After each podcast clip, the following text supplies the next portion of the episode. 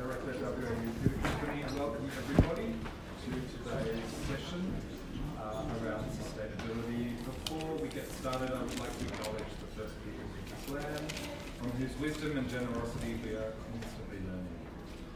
Uh, where we are and the history that precedes us informs how we work and how we move forward. So I would like to pay my respects to the traditional owners the land on which we are gathered today, the Whadjuk people of the Noongar Nation and the Elders elders, past, present and emerging. Um, I'd also like to inform uh, those of us who are new to the space today that this is a generous, flexible and self-driven space for artists. Choose how they engage. We encourage artists to offer, initiate, lead and or give themselves permission to listen, rest, as well as process information differently. We are all to consider this in all of our actions. And finally, I'd like to just apologise to David Davis, who was going to be here today, but he's done well. Um, so welcome, please, everybody. Um, I, I thought I would briefly start with a little anecdote, and I'll keep it short. Um, I was asked to make a solo show for the festival in 2016 and I wanted to commit to a sustainable version, to a, as carbon neutral as possible, a show as, as a personal journey experiment. So I used um, recycled materials, found objects, recycled paper, vegetable glues, I bought a solar cell, which collected the power that drove the lights and the music for each performance. Um, and it was far less difficult as an independent solo performer to make than I had anticipated. It wasn't quite the artistic triumph, and I feel like the effort would have been more celebrated if the show itself was whiz bang, but that's another story. Cut to this year, um, doing a show with WAU Theatre Company um, at Peninsula Farm. One of the criteria was, again, to commit to carbon neutral. I feel passionate as a a leader for a youth theatre organisation that we lead by example. So within our funding models, we wanted to uh, pay for buses that would transport the audiences to the farm from transport hubs like our stations, develop solar power collection I mean, there's only two days left, but in case you wonder what the password is, recycle program found on top of the schedule. Oh, it was uh, a significant part of the budget and with the tumultuous nature of the funding with the pandemic, it was the first thing to go. So for me, those two those two experiences have really informed um, my position, where I think beyond we should or we could. It's now about we must. I think um, Brian, you sent out some really clear examples. Um, the the commitment to sustainability from um, Royal Court Theatre um, and the document from Live Art Development Agency. So in our first meeting on stage there were some really interesting discussions um, around what is possible. Um, I think that the ones that I remember particularly were some notion of sharing materials between companies. Um, I have a real concern about big budget um, constructions for sets that are used once and then how those might be toured and how expensive those things are to tour. Couldn't there be some sort of modular um, infrastructure that is shared more, more effectively, easily, that still allows designers as artists to respond individually to the constraints of a text or of a devised work. Um, and then the other thing that that came up, and there are many more, and I would like everyone to chime in. The other thing that I've been a lot about is, is there some way we can tie sustainability or a sustainability audit to funding? That it won't really happen until there's some degree of enforcement. And it doesn't necessarily have to be state, federal, or local funding. Could there be a, a commitment to funding from philanthropic uh, sources as well, from ticket sales? I don't want the administrative nightmare that that is. I'll tell you that right now as a short-staffed, small um, theatre franchise. But I think the privilege with which I make my art, there's a greater duty, there's a sense of, for me at least, a commitment to a broader ecology beyond the artistic community. Oh. Um, I'll just feedback off, off that, just because I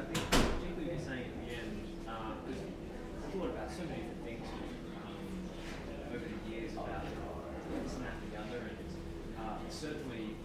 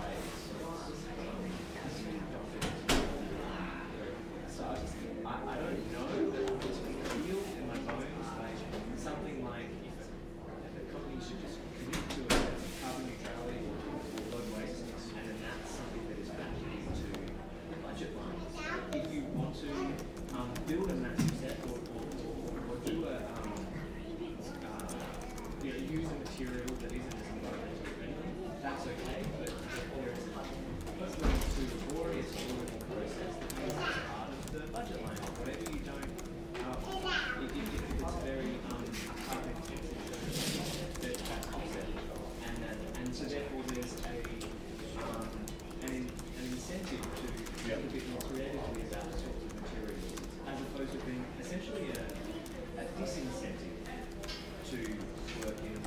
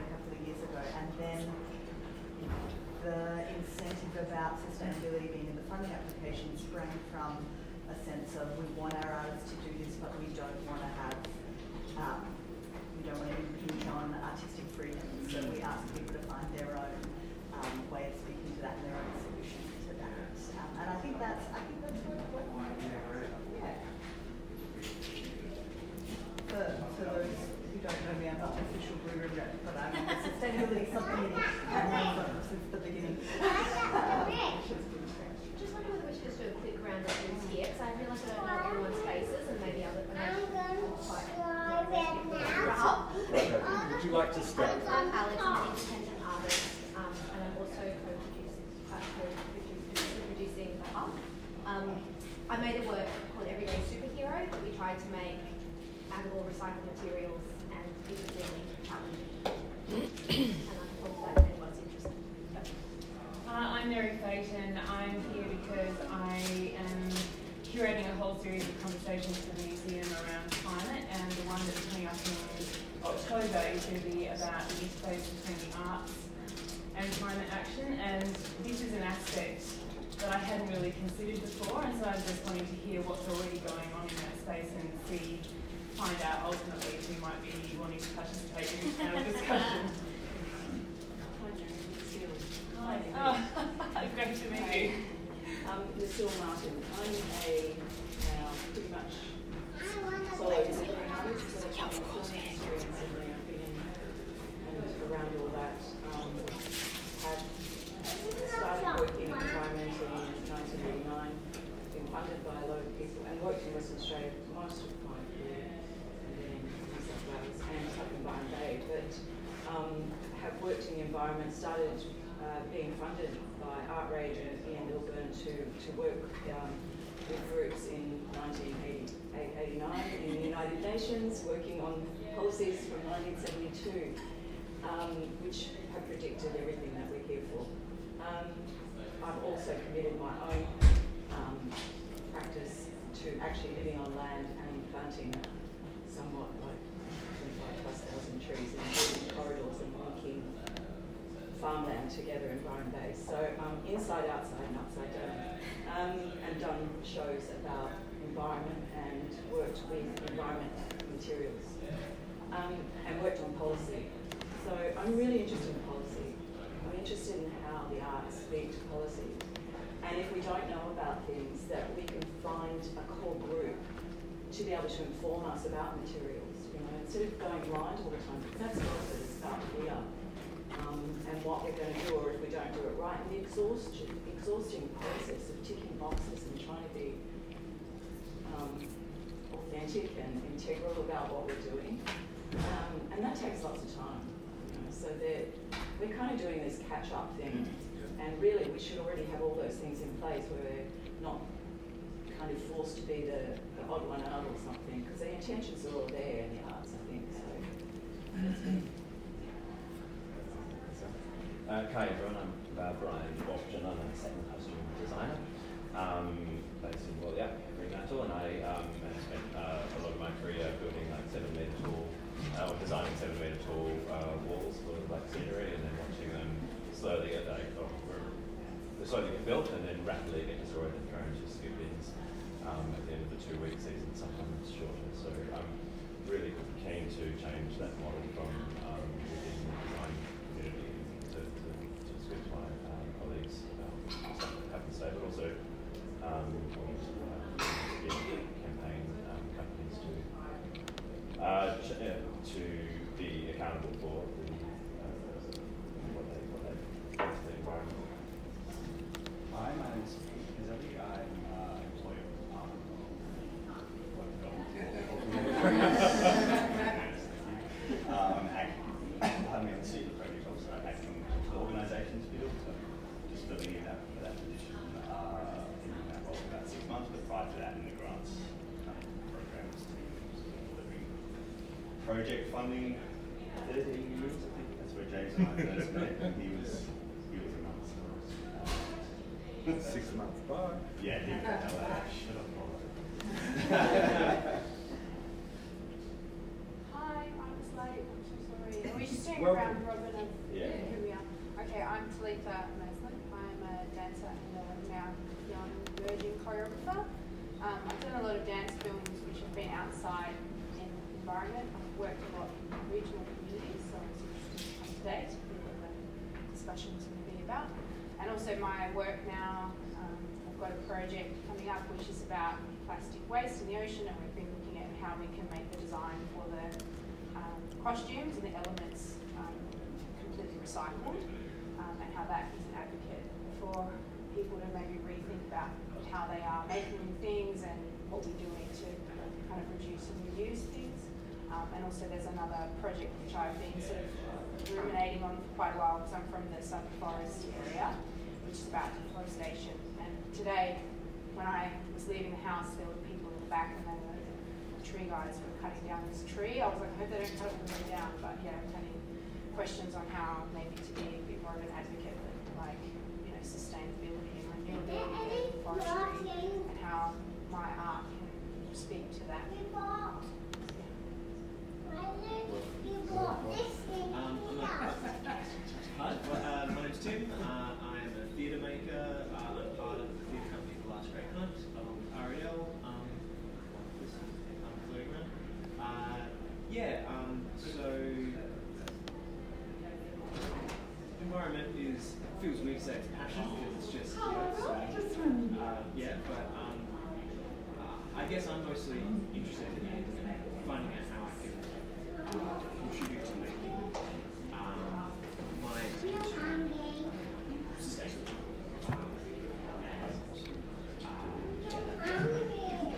Sometimes the shows I make are about environmental issues, but um, also if I want to make a show that that also should be a sustainable thing.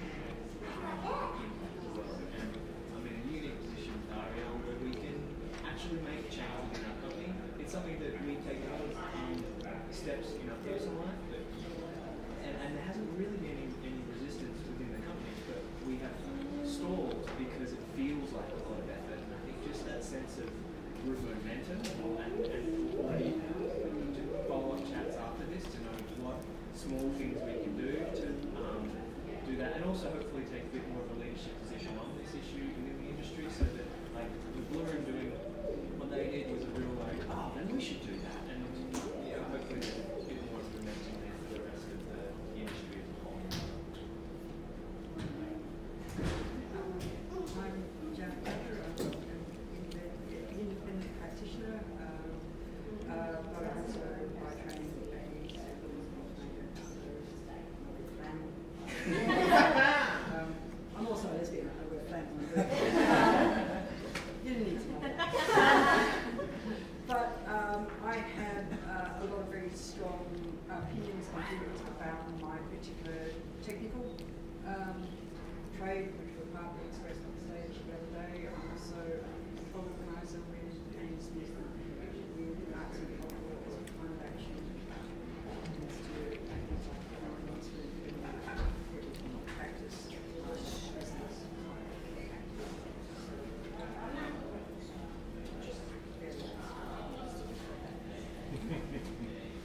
James, uh, independent artist at um, Greco AD. I really um, picked up on the notion of stifling, whether being sustainable is stifling, and, and of course the irony is the ultimate stifling is a planet that we can't use, um, and the notion of momentum. I think those are really key things to think about today. Uh, hi, I'm Lexi. I'm a baby emerging artist. Um, dotted around Perth doing stuff with Playco at the moment. I'm here because I'm really interested in. Um, I feel like I have this frustration with how sustainability has to be a consumer choice and not um, companies doing better. And I want to know how arts companies can do better for the environment because they're doing it. Wanna? Um, hi, uh, Chrissy. I've been involved in the arts for many years, as mainly as a dance practitioner artist. Uh, now, uh, independent artist living on the lounge down in Nana. And interesting sort of going around here, I, um, I had a, a warehouse um, in Maylands, completely empty, very, very large space, and needed to kind of furnish it in some way. And at that point in time, I'd just been doing some work with Clapton Media Company, and they were about to yeah, burn this huge set, which I think you designed actually. Um, beautiful set. I'd been to see the work, and I thought, I thought they fit really well in the warehouse.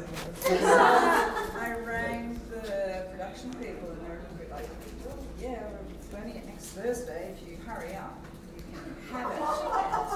And um, it had a floor, it had three and a half meter bookshelves, um, arcade style of um, set. Anyway, um, so they said if you pay for the delivery, we'll bring it down to yours. So I paid five hundred dollars or something, and housed in the warehouse. The warehouse was amazing with pillars and what have you. And you know what started to spark at that point was that I realised more and more how much waste was going on. And this was way back in 2011. Um, so I started a conversation with a few people at that stage, and what kept coming up was, you know, but how are we going to manage this? Where are we going to store it? We're sorry we can't do that. We're going to continue to destroy things. So what I've tried to do continually is gather those things most I can. And now I have three acres down there. and I That's. I built a shed that was tall enough to house those pieces. So I, I still have them in my shed. So I have this big wedge-shaped shed with two three and a half meter um, bookshelves in them, and then I have all the flooring and everything stored in my shipping container. But also, what's in there is probably 40 years worth of um, props that are sustainable props. They're made from that. Costumes, because I just can't, for the life of me. I mean, I have given some away. It's not a question, but I can't, for the life of me, just let them go to waste. So they will be used at some point. Um, anyway, what I'm getting to is I think it's just past time now. It's really Jen, outside. We need to have a look Time at to go and the question of construction of sets. Um, how we really do it, obviously take a team of people, and yes, it needs to be a management company. And I think in some ways it needs to be built in the artistic um, or the arts sustainability structures that include DCA, sorry. That's all right. DCA uh, are, are often up, upgrading the government, or something, because it really is a huge sin, and um, I've been concerned about it all the time. And then just to add a little bit to that is also the recycling of work, and um, I'm about to do a piece that I made in 1986 at the Moores Building, um, which then was made out of recycled plastics, um, which we've talked about. So I'm about to recycle that work and rebuild it out of recycled and reusable um, fabrics again. So yeah, it's time to start thinking that way because you can make some fantastic stuff out of plastics, you know, by recomposing them in some way. Thank you. Hi, I'm Ariel. I'm a theatre maker and one of the core artists of The Last Great Hunt. I think Tim pretty much said all this stuff from my perspective. We kind of work as a team. Um, yeah, it's something that we personally um, endeavour to do, and you know, it's we end up putting in a lot of extra individual labour to make things possible, which is in its of itself probably not sustainable um, from a different perspective of sustainability. Um, so yeah, I'm curious to know what kind of structures we can build into our way we work and small things that we can do to to make it as convenient to be environmentally friendly and sustainable as it is to not be. Hi, I'm Laura. Um, I'm an independent dance artist. Um, I make work that's about environmental and social political concepts. Um, and I do feel in some ways that dance potentially is a little more sustainable just to just set front lines on it rather than very much. um, but I do, I work at it and I, I make work about my thoughts around these ideas, but I feel like there's still a lot more that I could do just even in the capacity to be more sustainable. Hi, my name is Smith. I'm half here. Apologise for the noise. Um, I worked for a decade as a choreographer and dance artist, very much the intersection of arts and sustainability. It was really my passion in terms of the content of the work I was making, um, and also towards the end was also really interested in the how I, yeah, I shift the carbon content of my work, I guess, or offer opportunities for audiences to um, consider supporting the offsetting of, of the work, you know, knowing that financially I couldn't necessarily do that myself in a project. Um, and in the past six years, I have been on kind of a different journey with these two little humans and working in politics um, for, in policy and campaigning with Australian Greens.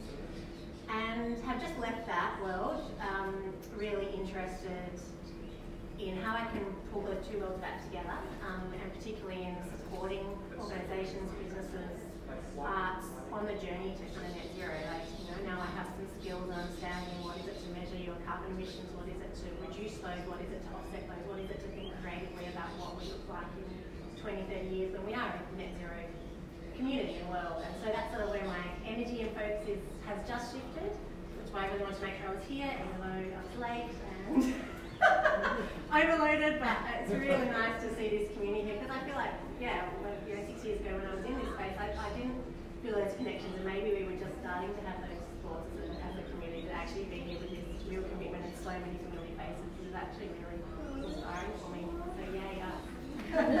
we might be a bit behind the eight ball, but we're, No. we're getting there. Great to see you. Um, one more. Oh, hello, sorry to be late. I was actually uh, meeting with one of the organisers of the Red Festival, which is one of the um, amazing events, Glass, by amazing uh, that is not taking fossil fuel money for its sponsorship. Now, I know this is about environmental sustainability, that's part of the whole ethics framework within which I think we have to see ourselves. So, um, there are many organisations, arts organisations around the world who are having their sustainability plans and um, vision statements and framing things around transitioning away towards net zero, to which the even Fringe World their try attempts to reduce plastic is to be welcomed. But we have to look at the holistic thing here of, you know, doing one thing, but then also how you then fund yourself when you actually take the money from the people who are causing the problem. So if you can, um, I'd love to work with you, Amy, because that ethics framework and that sort of transition plan to me is essential for the way the arts come together in, in this whole in this whole sector. Um, I think that one, if we're looking at practical steps, I mean, you might know that uh, we put on the Brilliant Festival recently in Fremantle, um, which was more of a, a gesture towards this is the way we want to go forward um, in terms of not taking fossil fuel sponsorship. God, is it hard to find money that's not fuel in this state. So, how do we build those contexts? How do we work with government, with creative partnerships, and all these other kind of organisations? Um, how do we stop the uh, revolving door of politics, fuel people, all of that sort of stuff that then populate all of our boards and such organisations as well, that keep us downtrodden in that sense. So there's a whole framework, there's a whole ecology here that's around sustainability that we have to look at. Um, but one of the things that we can do that's very easy is support organisations that are producing. So please do take a read. Film brochure as a little plug. They've got a great QR code on there, have a scan. It's fantastic. But that's the only way it's going to happen is if we get the audience on our side as well and get people saying we want to spend our discretionary dollars on fossil-free arts, however we frame it. That's my pitch. Vote for me. It's a little bit tricky when you do break it down, which I've done this week again. When you talk to DCA, the company that, well, the funding they've got grounded is through electrics. And then you build un- under that, and I've had someone from DCA very, very kindly um, unpack the whole thing and just said, this is the reality of where your money's coming from. You want to stop going with this other company, or you go with us, it's still here. It's what you do with it. And after 30 something years, inside, outside, and politics, environment, with.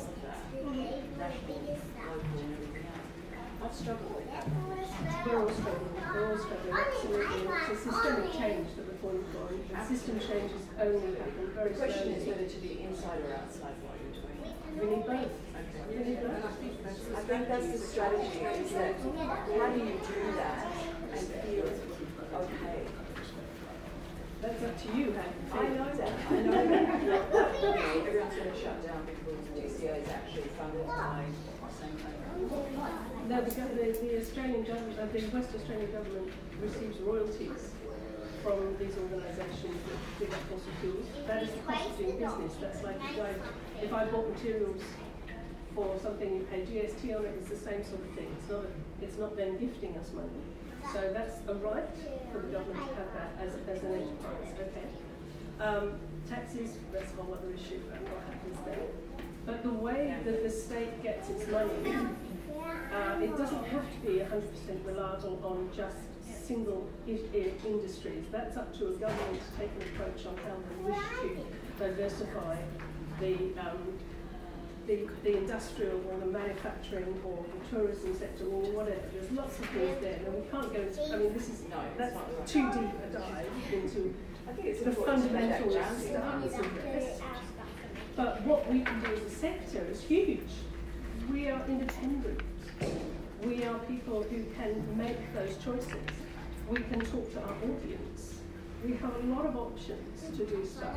As you say, if you do use recycled sets, trumpet that, make that part of your brand, make that part of who you are. And that's a really, really important thing to do, to, to showcase that, not be afraid of it.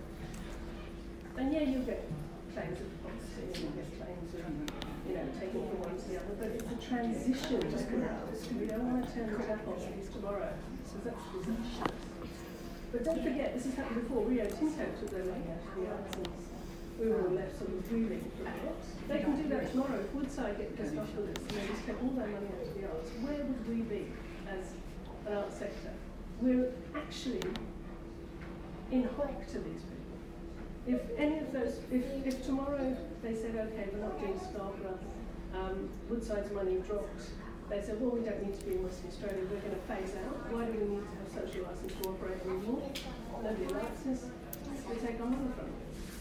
They can do that. They don't stop them. There is shifts with organisation and numbers.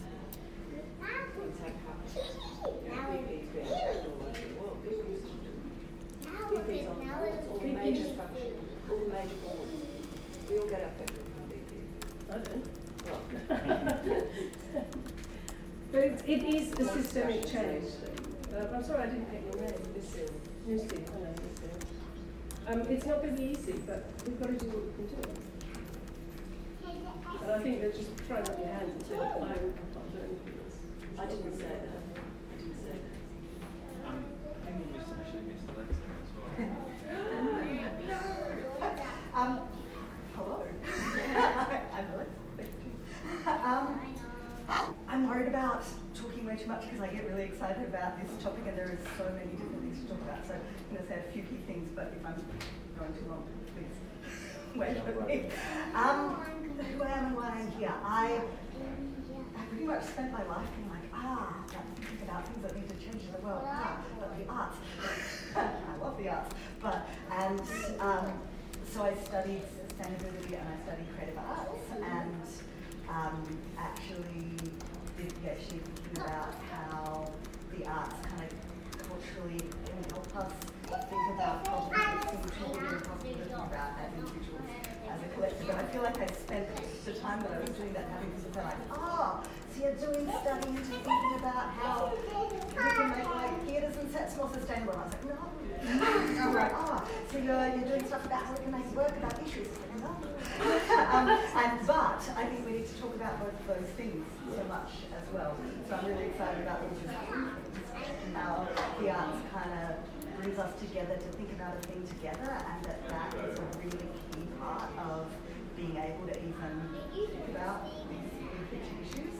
Um, I found it really rewarding being on the Blue Room Sustainability Subcommittee as we made the WA's first community theatre. Um, and I think that's a really lovely thing that sits in resonance with what you were saying about just building these things into the framework of how we do things so it doesn't become a really choice, a consumer choice to be like, this is how I will run my company, but it's just a, this is the way we do stuff.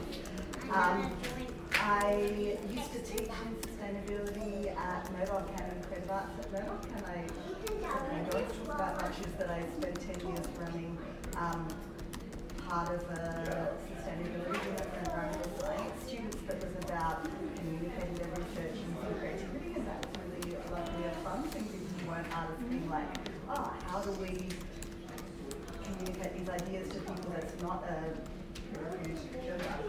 um, which is really lovely and exciting. Um, I, I think I'm really clear on that what is needed is a big picture cultural shift, and I'm also really conscious of how conversations about environment and care land are kind of tied up with conversations about decolonisation and care of the country, and want to make sure that any work that I do has that as part of the conversation.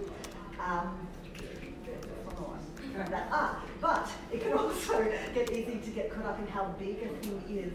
Being like it's so big that like this little action that I'm doing in my theatre show isn't going to stop climate change. Um, but that what we need to do is the big cultural shifts and also practical things. And so the conversation that I think this sprang out of down at the stage was very practical about like what do we do in organisations in terms of building in practical responses into our framework. And I was like, great. As someone who spent a long time being like, no, that's not what talking about. Um, I also think it's super important and I'm really excited to about.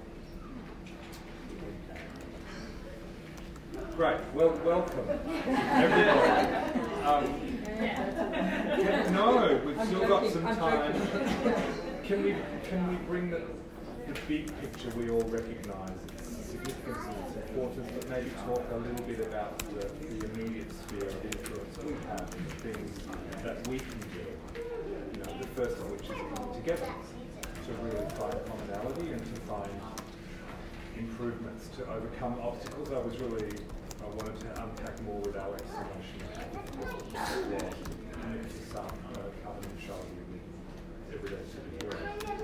Um, where are you feeling with, with obstacles? Are you feeling hopeful? Are you feeling like they're insurmountable? What's working? And what's, what, what can we do right now? And sustainability around. So um, I graduated from and my training was in uh, and units. I built flats, um, the conventional units that were traditionally used in staging, we still use those units in staging. Somehow, in 25 years, we've moved away from that. So we have a theatre company that probably has a small stock of rostrum flats, but doesn't tend to. Um, it's not that big a shift from the traditional practice of settling approximating the forms. They needed to be recycled units. We recycle spaces all the time in theatre. We have buildings that have seats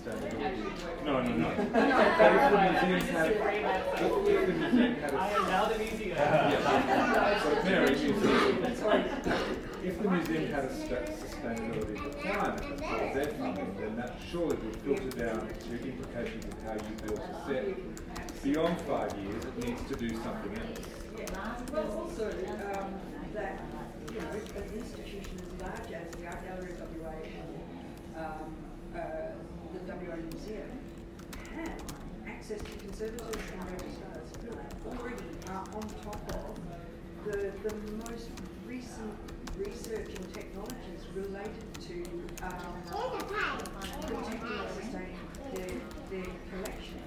So it's not step for those people who are doing research to sustainability. Really not a huge step. They're already employed to do that stuff. so we add this little ten percent factor, and it starts to shift because I get told very clearly as a, as a builder, a fabricator, what their needs are around protecting young So when I do the process, I do it as though that protecting someone's regardless of what's going on, regardless of matter if I'm doing 20 showcases, I'm doing 20 showcases how long that is not a challenge. And that determines the pain, the process,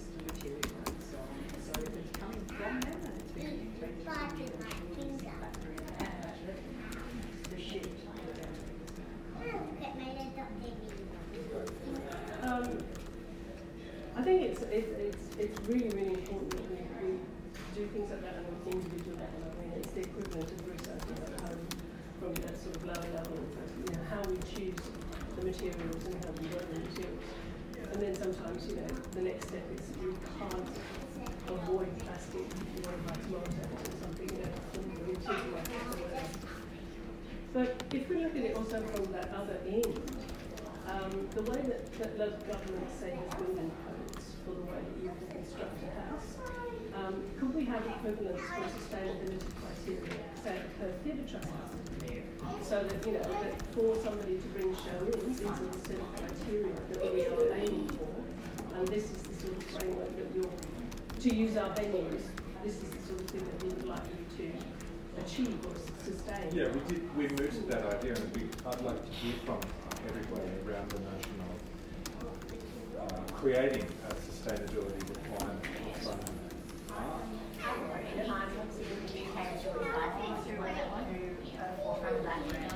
Basically, yeah, they end up being employed by, well, they work with inside of other art companies you know, with their to integrate sustainability into any kind of law. You have to meet certain criteria. Yeah, maybe, they have to start establishing that. So they're really, you know, um, established now. It's been very successful. Like the UK arts community is really, I think, one of the, one of the forefront communities in addressing sustainability and practice. It's a really pushing sustainable artists are practicing and how they, they really has come from that relationship between this great company and disposable and, and the Arts Council being willing to, to take that on as a challenge. So I think that's definitely a And it's great that there is a, a sector body driving that as well, which is, I think, an important sort of aspect. It does come from the sector that state government will listen if the sector is driving it. Yeah, it's like a very interesting, I mean, I, I think that this sort of illusion of, like, what you allude, to allude to having the state government, uh, I guess, put these, um, as much as we may personally would love to see them put in, uh, put in place. There's also um, there's there's a need for us to follow or be directed by the sectors. Yeah. And look, if, if, if everyone comes on board and there's that sort of drive and there's interest through the action that is currently already undertaken, you know, and the development of best practices, the communication, and being intelligent with how it's being um, delivered. It, I guess what you what what is sometimes seen from our angle is the state government is telling us what to do again.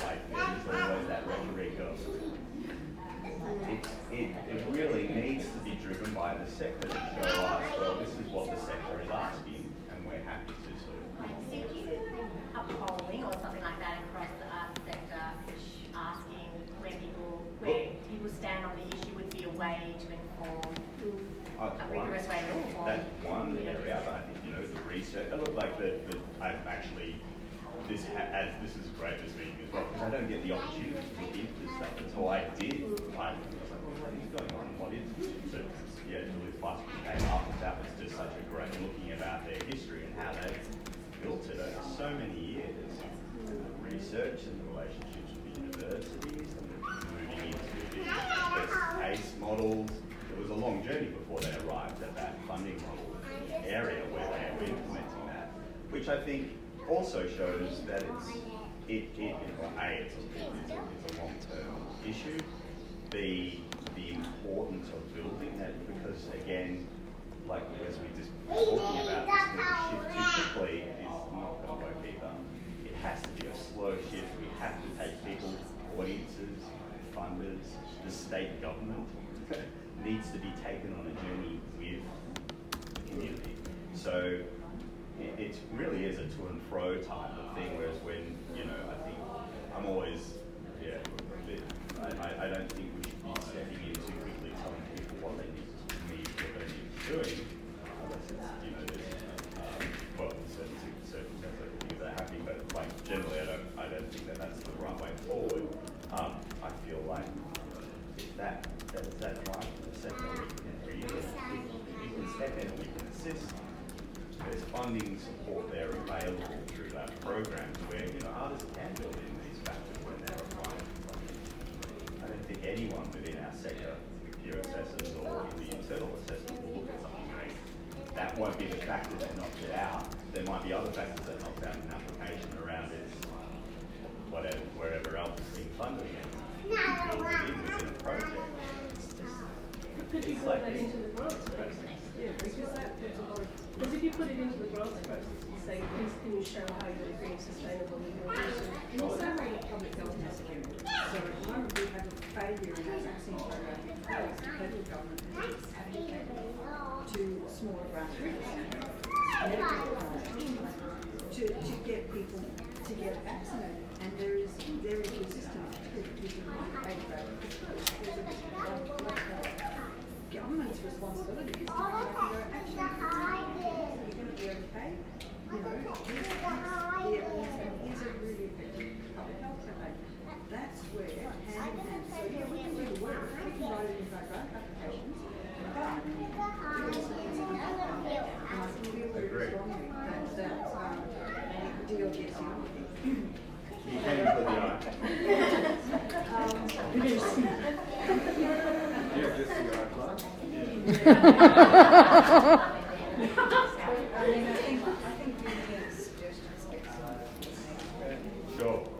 Uh, yes. Questioning the yes.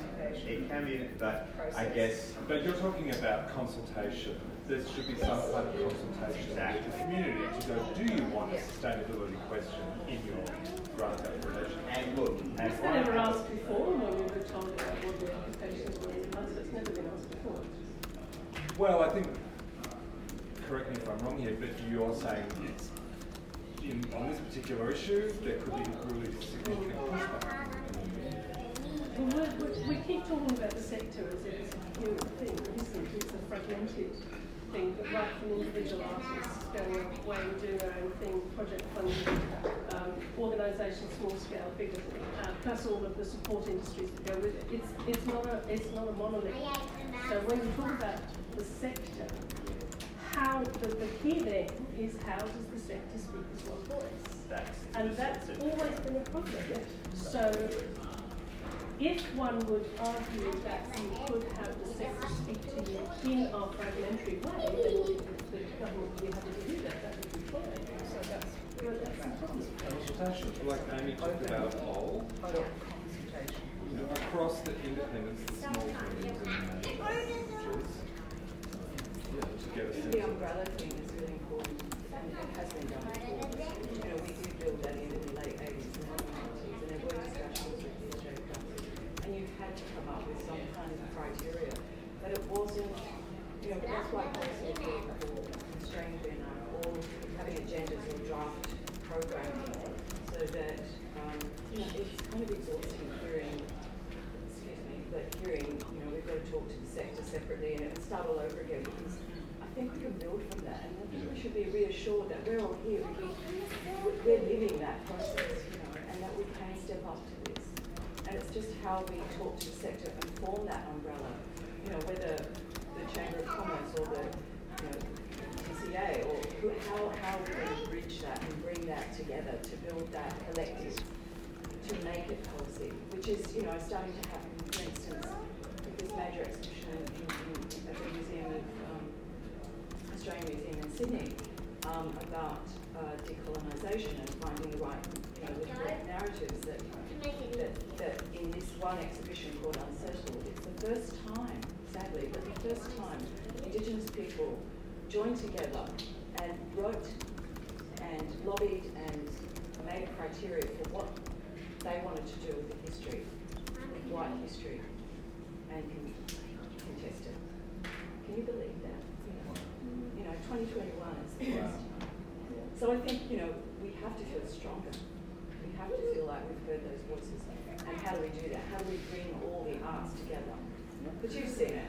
I've seen it. I've seen this. The Dash tried it in 1990 with scribbling on pieces of paper. But we're just one.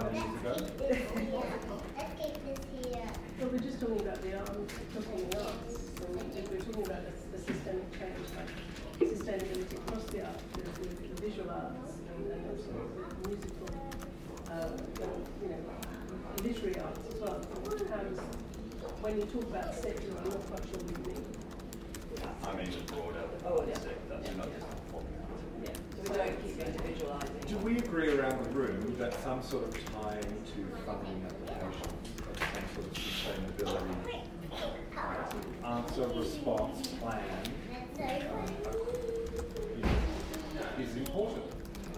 Yeah, it's been part of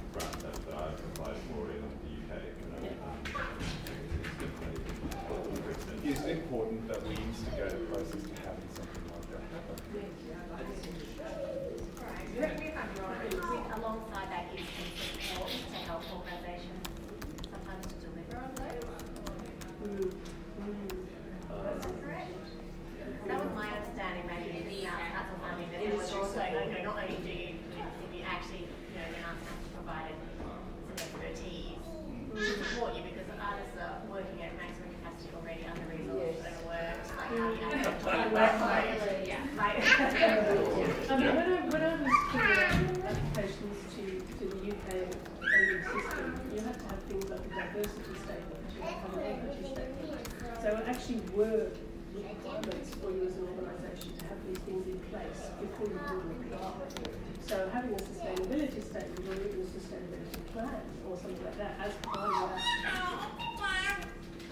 we go. to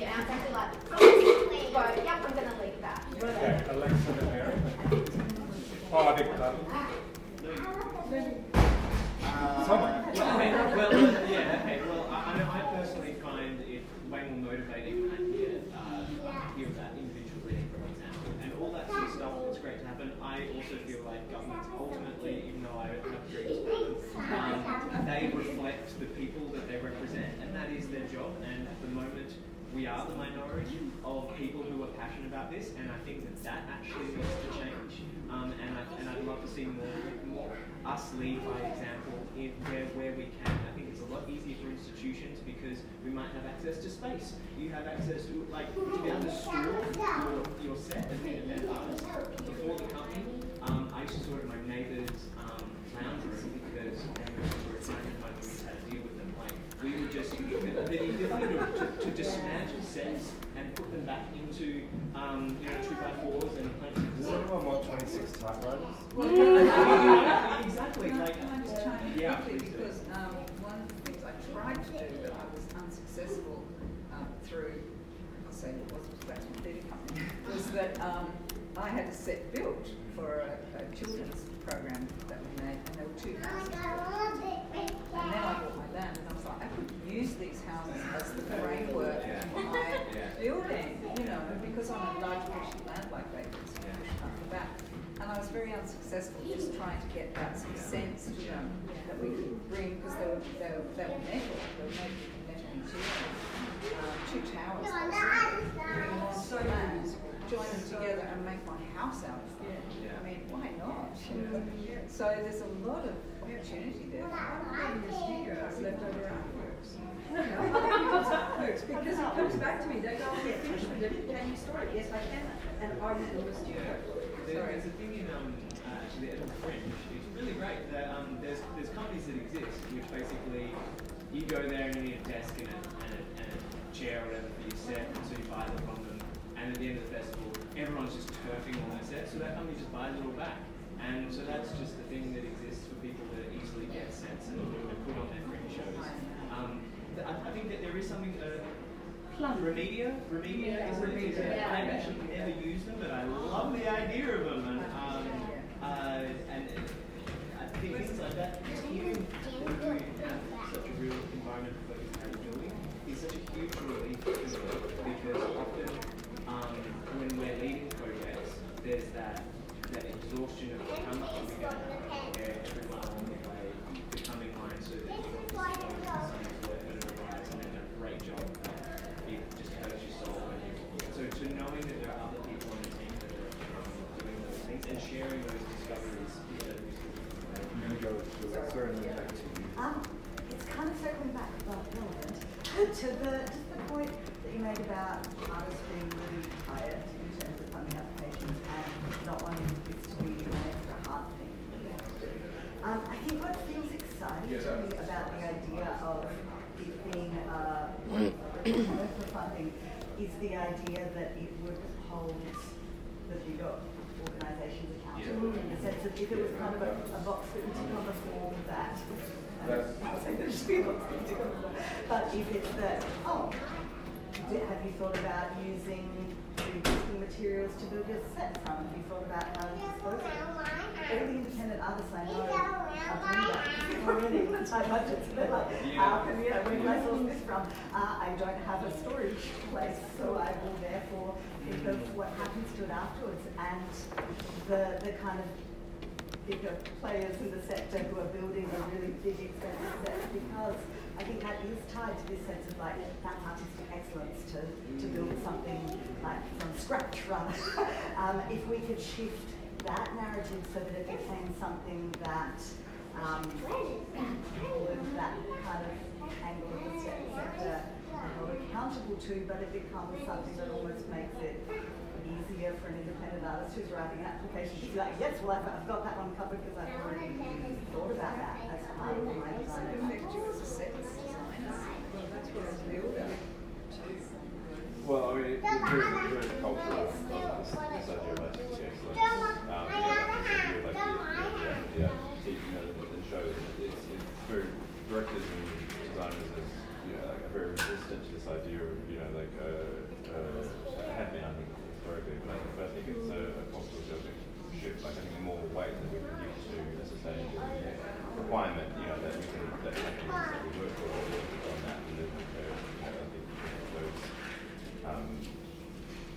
to, to um, encourage uh, us to, to work. I mean, uh, James, uh, we, we spoke about this earlier, like, uh, uh, companies having programs that built around doing like a season of works using the same body of material, modular kind of stuff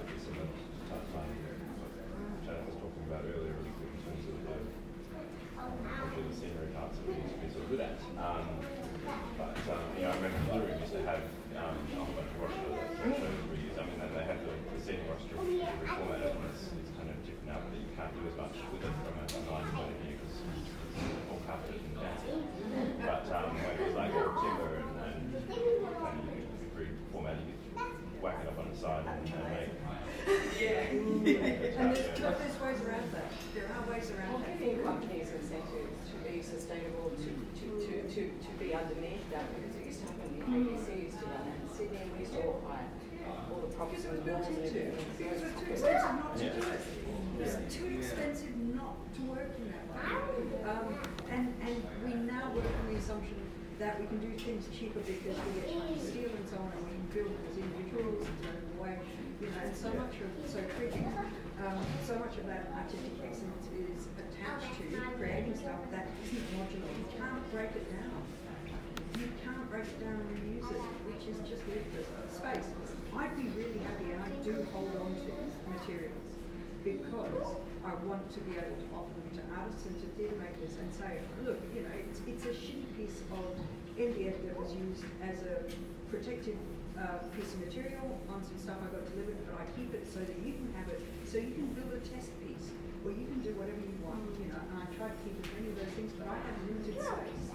Um, so if we can find a way of um, lobbying a philanthropist or government or local government to, to provide a space where materials can go to and the app, the conversation that Talia was having this morning, we then um, connected together in a way that allows us to share. I've got this, it's going into our storehouse, go and get it. I'm going to jump in. We've only got a few more minutes. Um, I, I think the notion of um, funding and a rollout of a funding requirement would have to come with support for independents and small to medium. How would you do a sustainability audit? As an independent, I wouldn't know how to do that necessarily. There would have to be training, there would have to be support around it.